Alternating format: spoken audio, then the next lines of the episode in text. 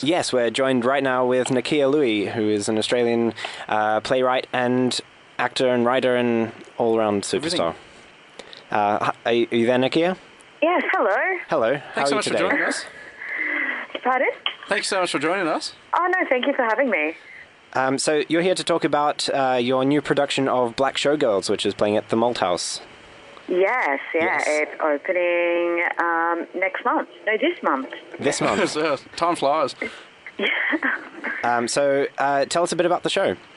Yeah, so like Showgirls is like a loose adaptation of the movie Showgirls, or something that I am paying homage to. And it's about, it's kind of set in an alternative reality where, uh, in Brisvegas, where Aboriginal showgirls are like Beyonce meets Kim Kardashian, and they're the superstars, and everybody wants to be them because um, Aboriginal uh, topless dancing is, is the, the thing to do.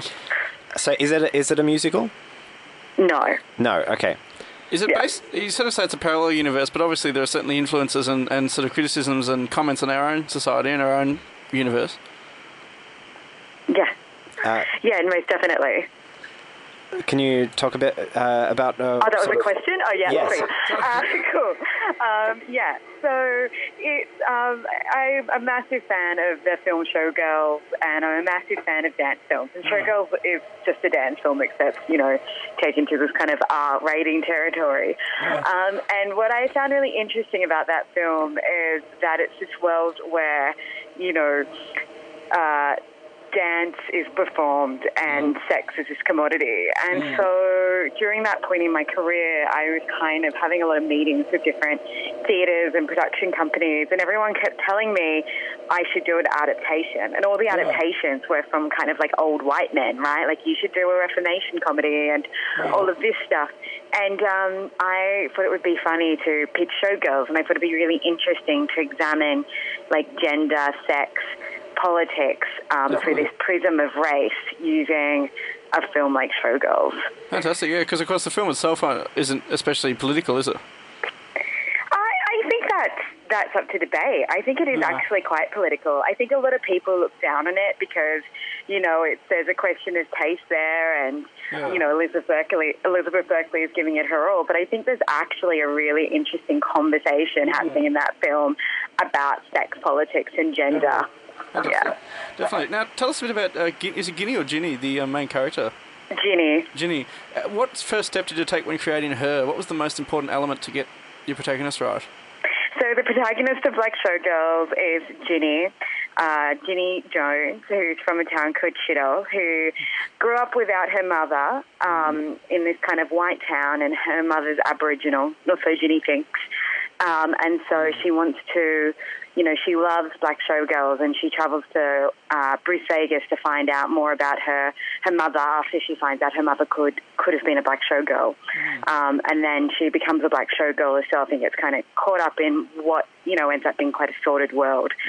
Um, and so it was really interesting. Uh, I was writing this a little bit before the Rachel Dolezal uh, scandal broke, and this idea of of what is race, that we perform race, that it's constructed. This idea of cultural appropriation is something that's really fascinated me for you know for many years and has kind of been seen in my work. And so that whole Rachel Dolezal kind of scandal broke out, which I thought was really interesting parallel in this idea about you know, being fair-skinned as opposed to, you know, what is what is what is racially identifying. So, um, in dance films, the dance protagonist is always, you know, has to somehow change themselves in order to succeed. But in the end, it's always like who they are on the inside that makes them special anyway.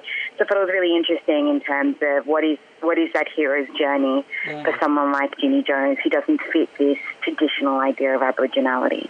And so, how you um, have you gone about um, kind of using all of these themes as well? But uh, just in terms of the medium of theatre, because you've got obviously a, a history of, uh, of playwriting, um, but also in sort of writing for TV and, and the screen.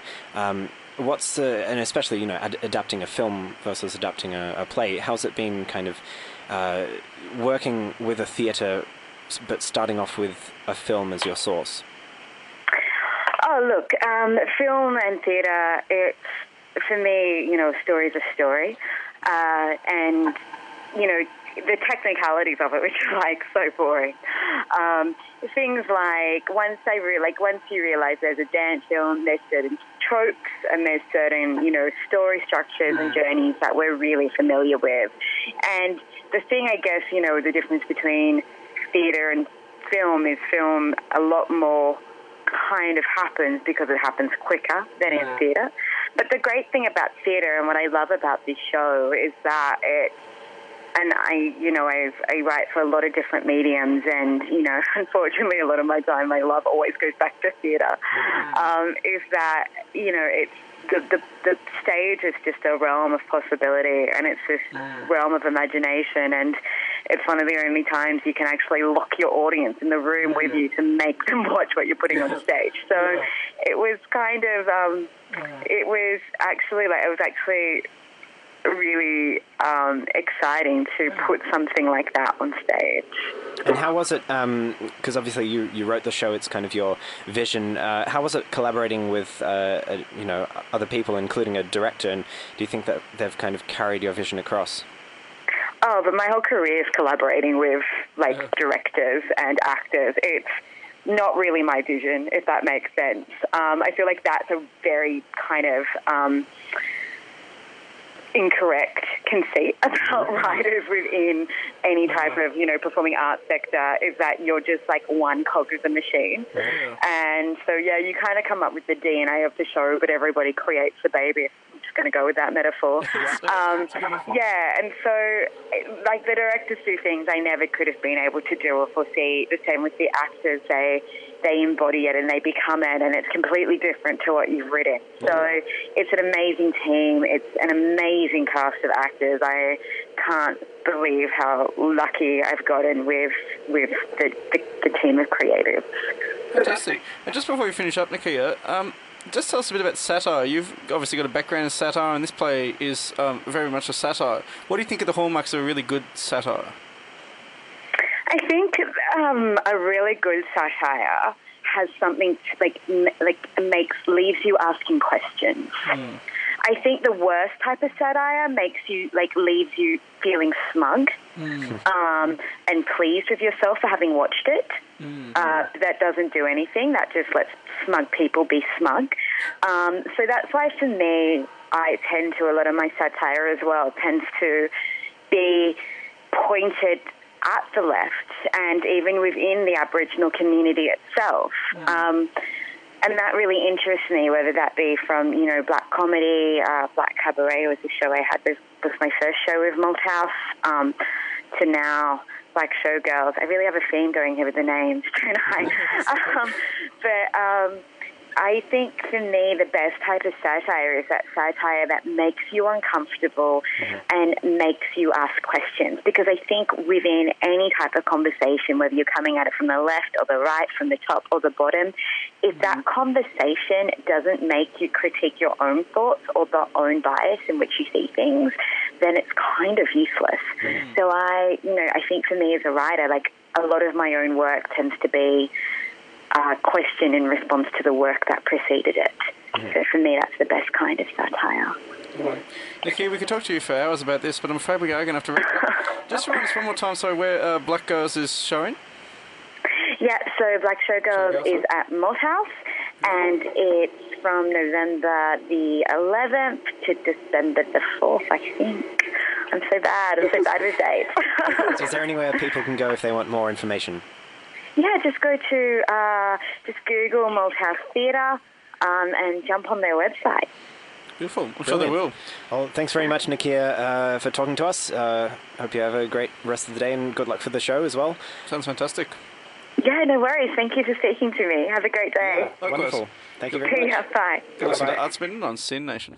And you're about to hear David Bowie with Space Oddity. Thanks very much again to Nakkiah for speaking to us about Blaque Showgirls. You can find more information about that on the Malthouse Theatre's website.